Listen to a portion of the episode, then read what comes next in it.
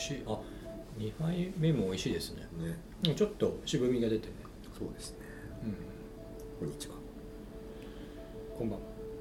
カレです。文ちゃんです。カレラジオです。略して。カレラジはい。はい。えっと前回に引き続き。そうですね。はい。おかっち。え来てもらってます。はい、龍安寺で香り茶房というお茶屋さんをやっる、まあ、おかっちさんですね、おはようございます。こんにちは。こんばんは。今日も、はい、はるばる京都市右京区からやってまいりました。おかっちです。よまたその入り方よろしくお願いしますろしくお願いします。まあ、前回あの、えっと、お茶の話ですねお茶の話は、まあ、僕とおかっちの出会った中国での話とか、まあ、軽くいろんな話をしましたけども、あのおかっちはねいろいろ中国結構あれどれぐらい旅してた何年？1年間ぐらい？一年今日ぐらいですね。うん。十三四ヶ月ですね。結構行ってた、ね、結構行ってましたね。長いね。その間ほとんどのショーを回ったの、うんほとんどのショーを回って、うんうんぐるっと回って、うんそこから中央アジアからぐるっと行って、うんそこから飛行機でタイまでうんインドからガーって帰ってきて、でそこからまたちょっと上がって中国戻ってまたちょっといあのあの南の方を回ってまた船で神戸まで帰るっていう感じですかね。俺とさおかっちが会った時ってあれ何ヶ月目ぐらいの時だったの？あれがもうもう5ヶ月目6ヶ月目。まあ半年ぐらいね。あのそうだね。なんかさ一緒にどっかチベットだったっけ？そうチベット。チベット行ったんだよね。行った行ったあのスーニャンさんね。スーグニャンさんね。一緒にあなんだっけその話。チベットの。その話なんか前々もしてたね。そうそうチベットのチベットの聖地あの聖聖なる山。うん。あれすんごいんだよ。なんかチベットってさ標高高いじゃん。あうんうん。れ 3000m とかだっけ？そう。うんでかけるまあそうそうそうそうそのぐらいの高さでさ風景がさ、うん。なんかね途中のねバスとかがナメック星みたいなんだよね。うんうんうんうん。そう。なんかねにここ地球なのみたいな風景のところで、うん。まあ、そこに3人で行ったんだっけ？そう。ねもう一人あの、ね龍君同じ龍君っていうあの同じ宿で知り合ったそれもまだ日本人の子なんだけど、うん。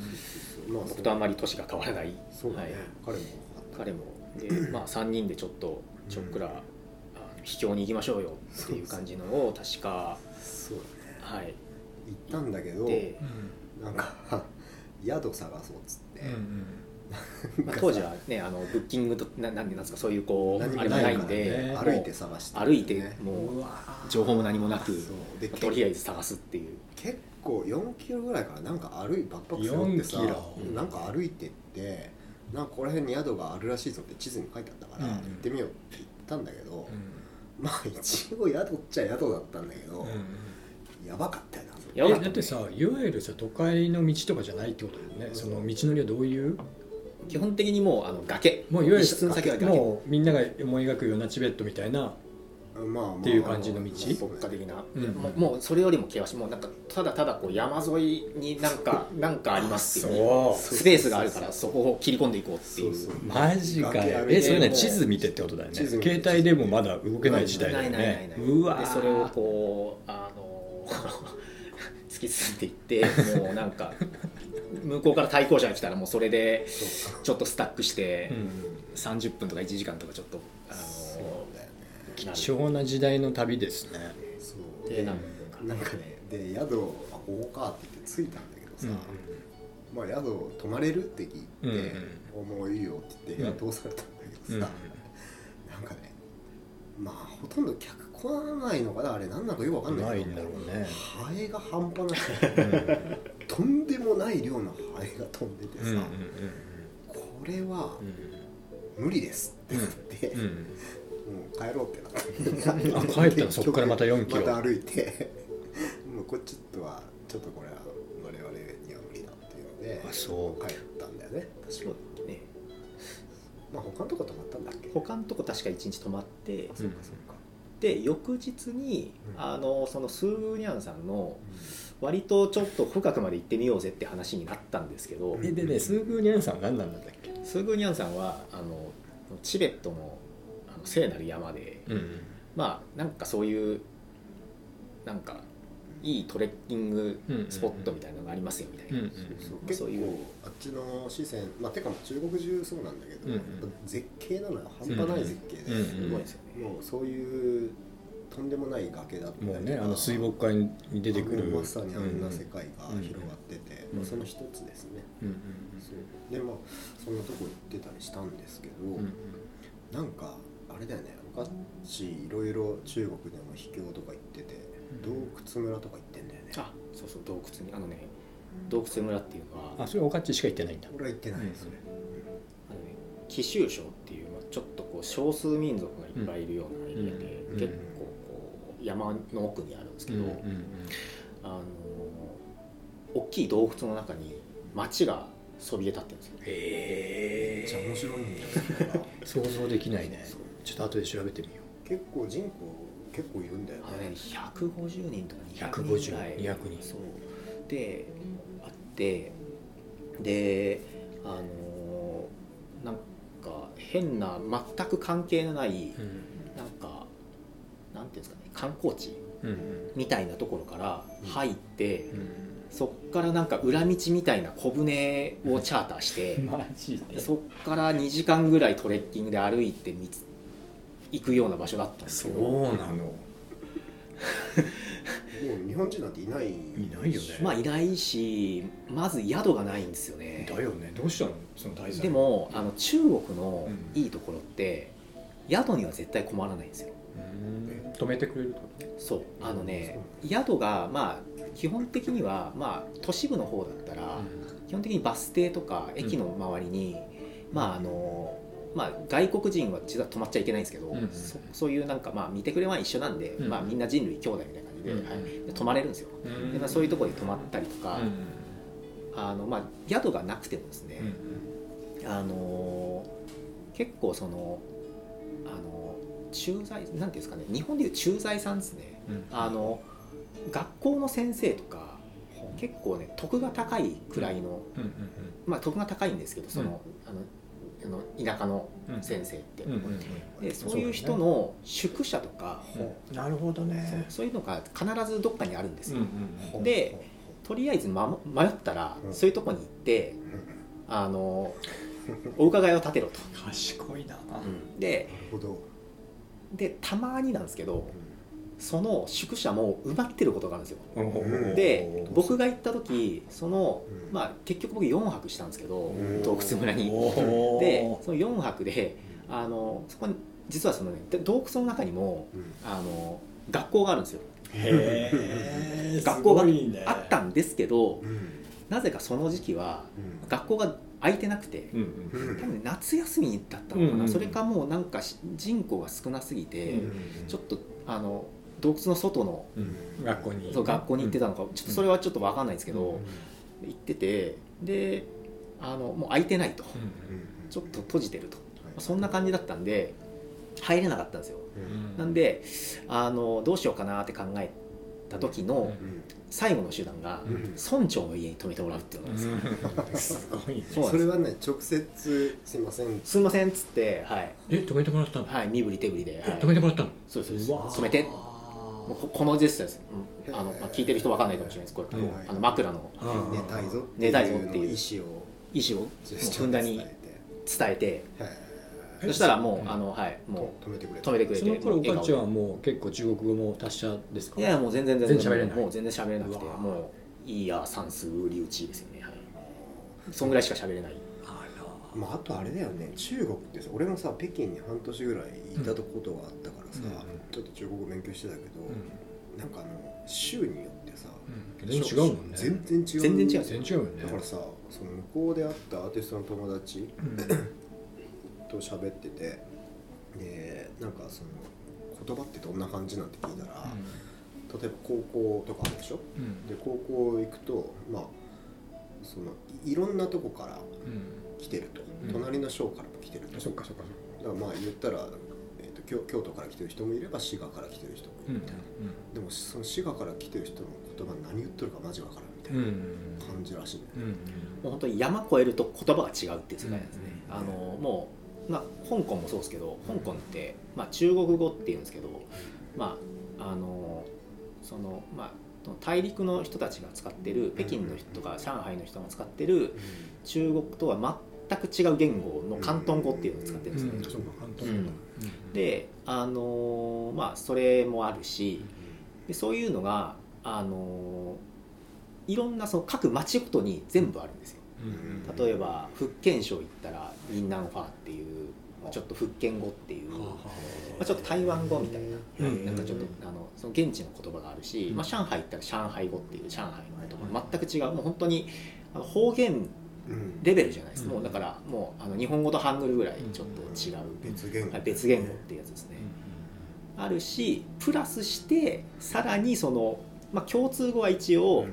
あの中国語なんですね、まあ、マンダリン北京語っていう、まうん。あ、共通語があるんですけど、うんそれもなまるんですよ。うんなまるであのまあなんかよくなんか聞くのが同じ姿勢って言ってあの同じ「間」っていううん音でもまあまあよ四まあそうそうそうそう。それが4種類あるって意味も4種類変わるってあるんですけど例えば四川省とか行くとそれがあの一声が三声になってその本当の普通のその共有語の一声が三声になってうん。二声がとかとかそのバラバラになるんですよ。でうん。割とこうこう中国語って慣れてくると耳でこうその成長のこの感じでなんとなく聞き取るっていううん。そっちの方がなんとなく強いらしいですね。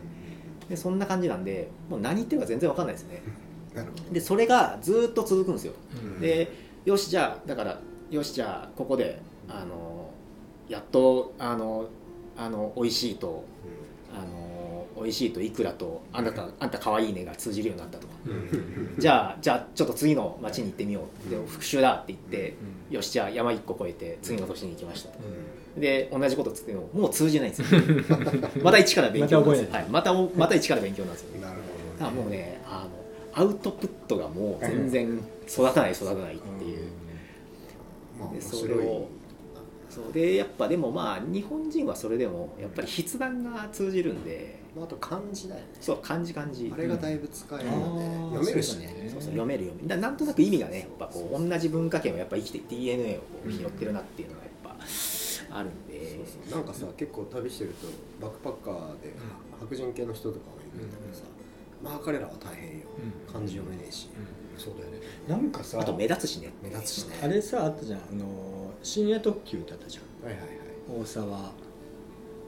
あのわかるよ昔沢木耕太郎。沢木耕太郎ですね。大沢たかおは演じてた方ね。演じてるね。あれでさ中国のシーンかなんかであったの。なんかおじいちゃんと話す時に新聞を広げて言葉拾って話すみたいな話の感じ。をそんなシーンがあった気がする。そうね。まさにそんな感じでやってんだけどなんか他にはここをめっちゃ覚えてるっていうとこある？あのせっかくなんでもうちょっとあのうん洞窟村の。ああぜひおお そうだそういろいろなんかとっちらかって結局なんかどっか行っちゃったけど、ね、洞窟村のうん。面白いのがですねそれでまあ村長の家にまあ4日間ぐらい泊めてもらったんですけど、うん。あの洞窟村ってあのまずですね面白いのがあって、まあ、みんな洞窟の中で住んでるわけですよ、うん。まあ、日の光を浴びないわけですそうだよね。そうだよね。みんな多分もうもうみんな色白で艶があって、うん。肌もツヤツヤでって思うじゃないですか、うん。でもみんなね真っ黒なんですよね。え？なんで？お風呂は日に焼けてるんですよ。日に焼けてる？なんで？違うんですよ。でもあの洞窟村の人たち別に今住んでるのは洞窟の中なんですけど、うん。基本的にみんな農家。そっかそっかそっかそっか。戻ってくる場所。そう寝る場所が洞窟寝る場所が洞窟っていうだけで、うん。基本的にはこう外行ってトウモロコシの収穫したりとか、うん作物育てたりとか。だから僕もあのサトウキビとかあのうんトウモロコシとか一緒にこう手伝ってそうなんや取ったりとかはい。そういうことして。うんなるほどね。えそれってさ、うん。なんでそもそもさ洞窟に住み始めたのかいね、なんかねうああ雨風がしのげるから。ん、マジで？うん。あそういう本当それだけああそっか、まあ、まあ傘がある状態なんですそうそう。ね屋根があるという。かまあだからかもしれないんですけど、あの村にですねあの屋根がないんですよ。どういう家なの？だからもうもうなんかこうパーテーションでなんか仕切られてるみたいな。へえ。竹でまあ一丁前になんかこう竹とかであるんで、まあ、しっかりしたその壁とかそういうのがあるんですけど、うん。上を見ると、うん。もうあのさらしになってるんですよなぜなら雨がそう。雨が降らないからなんですけどまあでもうん。でもそんなことをしてるんでうん。あの全ての声がダダ漏れなわけですよ。なるほど。全部の声がもう全て聞こえてだからもうもうなんか悪いこと何もできないっていう。もう相談もできないっていう。結構密集してギュッとこうみんなパーテーション組んでる感じ。そうですね。割ともうあのなんつうのかな。もう道一個挟んだらもうすぐ。こうちっちゃい小道を挟んだらすぐちょっと想像できないね。やっぱ調べてみないと。そうだね。どういう？えでも洞窟自体はどれぐらいの大きさ？はね大体でも奥まで行ってバスケットコートもあるんで。へそうそう、まあ、運動場としてあってあるんで。えそれ結構もう割とね。地面も鳴らされてる？割とね、うんやっぱそれやっぱ住環境はやっぱ整ってるから。例えば？その辺はねしっかりしてる。えっ、と1キロ？1000メートルぐらいあるそんなんだ。あそんなないかな。東京ドームぐらい。東京ドームぐらいはあるね。東京ドームぐらいはあると。すごい。なるほどね。その中に村があるそうそうそうそうそうそう。初めて聞いたかも。うん面白いよね面白い知らない世界がいっぱいありますよね。ですねでそこから見たこう夜になるともう本当にもう、あの天の川がバーって見えて、へ夜もね。で、はい、悲しくもないのに涙が出てね あきっと僕は今思い返してみるとね、はい。今もあこの頃から僕は何かカレーカレーを見つけていたんだなっていう。そうですね。そうですね。心の中の彼を、そうですよね。わざわざさ日本からさうん。そんなとこまで行くんだもんね。そうだよね。一人でね。何か何か枯れたものがあったんでしょうねきっとね。あったんでしょうね。いや彼だけじゃないけどね多分ね。まあ、中国はでもなんかそのカレーの要素を非常に多く含んだ国というか、まあ、カレーイコール美しいといううん。美意識が結構そうですねなん。かねあの前ねお話しした時もえっとオカッチはその中国の伝統伝統とアートの最最最新の現代アートの混ざり方とかうん。うん。うん。そういうものがうん。ちょっと日本と比べ物にならないぐらい洗練されているって話をオカッチはしてて、うん。うん。そうだねこう、まあ、日本人って基本的にうん。ちょっとなんかこう、あのまあ関心がないのも一つかもしれないですけど、うんうんうんまあ、例えば100年200年のものってうん。割とその辺にあるじゃないですか。そうだね、はい。でなんとなくなんですけど僕の印象としては古物商、まあここあのなんですか、えっとアンティークショップ、うんこうこうこううん。こううんああいうとことかって基本的にそのままの姿を残そうとするじゃないですか。うんうんオリジナルのままね。なんとなくこう苔に蒸すまでじゃないですけど、うんうんうんなんとなくこうずっとそれををなんか育てる、まあ、育てるとか言いますけど、でもなんとなく現状維持じゃないですか。そうだね、うん。中国のアーティストとかくっつけちゃったりしてるもんね。そうそう。中国の人たちはそういうところが結構あのすごいあのリスペクトはすごいあるんですよ、うんうんあの少ないんでそういう100年とか200年のものとかって、なんですけどそれをうまく利用するんですよ、うんうん。例えばなんかこうすっごい薄い秦の時代のあのあの湯飲みとかを、うん。はい。ののこのこの見込みのとこですね、うん。あそこだけを切り取って、うんそれをなんかちょっと木木彫りのこうコースターみたいなのにカパッてはめて、へちょっとこうおしゃれなあのー。なんですかね作品にするとか、なるほど。それが割とこう民間レベルであるってことでしょ。それがね割とねポップにうんそれをどんどんやっていくんですね。見つけてもなんかそのまま新しいものをどんどんそれで作っていこうとか、うん。そういうなんかねこう壊し方。まあいい意味で壊し方ですね、うん。なんかそういうのがねすごいうまい。なるほどね、まあ。なっていうなんかすごく思いましたね。まあ、なんかその中国の歴史とかも関わってるでしょ？その文化財の署名そうだね。でなんか全部一回ぶっ壊してそうですよね、なかったことにするみたいな考え方とかそういうところが結構影響してるかなとは。それもあるし多分そのもうあのねあの日本はね100年ぐらいかれこれまあ560年あのものづくり大国だったんですけど中国の場合はね4000年それが続いてたわけじゃないですか。やっぱその多分違いとかもあるんじゃないですか。あるでしょうね。歴史の。そうだよね。うんでそのおかっちがわあのお茶の先生でありながら、えっと、金継ぎの先生でもあるわけじゃないですか、うん。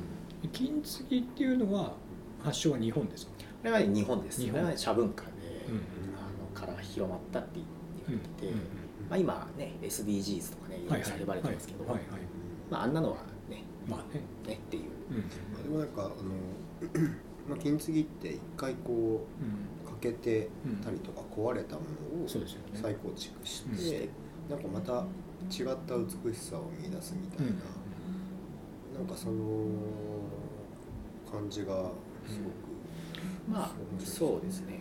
でもまあとまあそういう今見られ方をしてるんですけどそもそもの発端って、まあ、やっぱお茶文化とやっぱ精通してるところがあって、うん。そこは。で、まあ、多分発端、まあ、諸説いろいろあるんですけど、うん。まあお茶碗って昔ものすごい高価だったんですよ茶碗とか器とかそうあのもうお茶碗1個で国が買えるっていう。へ平原そうみたいなそんなに世界よねもうだからもう茶碗とかまああのなんですかあのえっとえっと茶釜とかうん茶釜のために戦争が起こったりとかそうだよね人が殺し合ったりとか、うんそういう世界だったわけですよで、まあ、そんな感じのものをなんか女人さんとかがこうやってこう扱ってるわけじゃないですか、あらよっとですね、でやっぱねお仕事でやってるんで割っちゃうじゃないですか、そうだよね。でまあ当時はねあの法律とかも、まあ、整ってなくて、まあ、アンダーザお殿様ルールなんで。そうだよね。まあね。首切り。首ちょんぱかまあうん。腹切りですよね。そうですよね、まあ、なのでそれを何とかするという苦肉の策から生まれた生まれたんじゃないかっていう。苦肉の策がまあなやばいやばい死にたくないっていうのは、やばい殺されるっていうのを。ね。まあ、ある種命がけだった。そうそう命がけから生まれた技術というか。技術。で、まあ、一応、まあ、発端は言われてるんですけど、でもまあそれがまあ良しとされる。うんそうですね文化ですね、うん。えお茶が先ですか？おかっちは。僕はうんどうですかね。まああのまあその金継ぎって漆の技術の延長線なんですよ、漆のそのまあ基本的な技術さえ備わっていればまあまああのできるうん技術だったんですけど、うん。僕はその、まあ、金継ぎ自体はあの、まあ、始めて7年ぐらいなんですけど漆の方の勉強を割と1 2 3年ぐらい前から結構ね前からやってまして、でそれは何でかっていうと、まあ、仕事柄結構そのあのまああのなんか映像の会社とかでいろいろ働いててで、そうなんだ。うん、で結構ね取材とかも行ってたんですよ。そうなんだ。ん。知らんかった。うん。へえあの多分東京に住んでた時ああれずっとそうなんですね。でよくあの個展とか見に行ってて確かに。そうそうそう。あの時はあ。そう映像の仕事しててで結構割とこうそういう文化寄りのあの仕事をしてたわけですよ。へでもまあいかんせん僕は当時あのもうもうもうあのもう、ね、旅帰りのなんちゃって、はい、え なるほあの雰囲気雰囲気バックパッカーになり下がってたんで あの 何の素養もないですよ。知識もないですよね、うん。でもとりあえずまあなんか行ってうん。なんか企画書書いてうん。みたいな感じで行かされるわけですよ。うん。でもなんかなんかやっぱ話が合わないですよねどんどんね、うん。これはこれはやばいな。これはやばいなっていうのもあってあじゃあ僕もなんかちょっとやってみよう。でそして専門的な知識知識なんかちょっとつけてみようっていうことで、それで漆教室というか、まあ、漆の、まあ、勉強をし始めたんですよね、それであのでまあその取材相手とか、まあ、結構技術職の人とか、そういう職人さんとか多いんですけど自分も、まあ、漆やってますよとか、うん。まあ、そういうのをちょっとポロって出すだけで全然ね。こう受け答えが違うんですよね。そう。こっちの理解度も違うそうね理解度も違う、うん。まあ、うんまあそうですね。理解度も違うし、まあまあとりあえずまず全然受け答えが違うわけですよ。それで それであでいいなと思って。でしかもあとあの仕事が休めるっていうあの劇部でそう。あの割と激務でもう本当にもう 1, もう1週間家帰れないとかあのそんなのがざらなんですよ。うん。何のために僕は生きているんだっていう。あのそういう押し問答をずっとこう反問しながらあのずっと生活を送ってたわけですけど。あの唯一そのその教室の最中はあの仕事が休めるんですよね。あ それであこれはいいなと思ってそれでちょっと割と本当は週1でいいのに週2回とか帰っちゃったり週23回とか帰帰っちゃったりしてうん。それでまあ割と結構それでまああのそういう地盤をうんつけながら、まあ、そういう仕事もしてたんですね。ーそこから金継ぎに移っていってうん。今に至るでそうそう。でそれであのまあお茶のビジネスを始めるようになって、まあお茶だけじゃなくてそういうこう香港でやってたんで、うん。まあそのお茶だけじゃなくて茶器とか、うん。なんかそのうん。ねあのそういうのも必然的に。それそうです。茶器とかあそういうまあお皿、まあ、日本の製品とかをいろいろ売ってたんですよ。であのあのお茶茶器ね。そうそう。で茶器とか結構向こうの人って香港人の人ってみんなねあのズボラなんですよ結構。結構ですね買うはいいんですけど買った最中に割ってしまったわとか結構あるんですよ、うん。はい、あのあのまあ結構共働きの家庭が多いんで家政婦さん雇う文化があって、やっぱ家政婦さんってやっぱその、まあ、仕事でやってる人なんで、うん。まあ、効率重視するじゃん。やっぱうん。そういうなるとやっぱミスも起こって、まあう、ん。お皿とか割れちゃったりするんで、これどうしたらいいっていう結構ねそういう引き合いがたくさんあったんですよね。うん。まあでそこからじゃあそれ直せますよってそういうそうそうそう。始まりだでそれであじゃあ直せますよって。で、まあ、ついでにじゃあ、あの直すだけだけ教えれますよっていう感じにしてうん。で向こうの香港っていうか中華系の人全般に言えるんですけど習い事が大好きなんですよ。うん習わせるの大好きなんですよ、うん。もうちっちゃい頃とかもういろんなところに習わせて「はいあはい今日は習字。あもう飽きた。はいじゃあ次。はいじゃあ次、えっと、ピアノ習いましょう、うんあもう飽きた。あじゃあ次。うんクラリネット。あもうこれダメだね。買ったけどまあいいや。じゃあ次っていう感じで、うん結構ねこうあの習い事とかにう割と需要が需要がねあったんですね、うん。なんでこうまあそういう修理うんと、まあ、あの教えるのもいけるなっていう感じになったんでうん。あのそれで始めたんですね。それがきっかけですね。それが大体78年7年7年ぐらいなんですね、うんそれであの香港に移り住んだんですけど、そうかそうか。でまあ京都にも帰ってきて京都でお店をまあで開けて。お店でもね金継ぎ教室やってますからね、うん。どんな感じで金属教室だったんですか？金継ぎ教室はですねあの小粋なトークと、はい、息息はい、その時のキャッチの音楽と、はい、気分に合った音楽と、はい、あと美味しいお茶をすすりながら、はい。いいですね。はい。まあ、うちはお茶屋さんなんで、まあ、もうあのその時の気分でもうお茶を出す楽しみながら楽しみながら金継ぎを金継ぎを、ゆはいるりとやると、い、やっぱり金継ぎ教室で金継ぎをしてる時はやはりみんな無言ですか？いやそんなことないです。僕ずっとなんか喋って。るはい喋ってて、まあ、今日もそうなんですけどあのあこれから？いや今日もあこれからもそうなんですけど、あのまあ、今朝もやってきたんですけど、はいまあ、BGM は今日は、はい、今日このカレーラジオ1話から、はい、あのおさらいで聞いて、辛辣な、はい。すすいません辛辣な批判とともに、はい、僕そうが、はい、プロのえラジオの人がその教室の中にいるらしい、ああええ。はい。批判された？あ批判されました。ね何を？何を？モコモコをつけた方がいい。あ風をあアタックの音がね。そうそうそう。これ本当にねあの携帯電話にねちょっとなんかこうマイク集音マイクつけてうん。出るだけなんで、まあそれは。そういうやっぱねあれ、はい。改善してきます、はい。わかりました。ありがとうございます。みたいですよ、うん、ですよまあそんな感じで、はい。まあ、結構いい感じの時間帯ですでまあ伝わったかな。でこのペースでもね、うん。あの金継ぎ教室やりますよ、とそういうことで。ですね。はい。アナウンスはもうしております。はい、してるので、えっとあそうですね。ギオンペースのインスタグラムのアカウントの方で、うん。えっと、募集しておりますので、まあ、それも概要欄に、はい。えっと載っけておきますね、はい。ということで、まあ、今回は旅の話と、まあ、ちょっと金継ぎのこはい。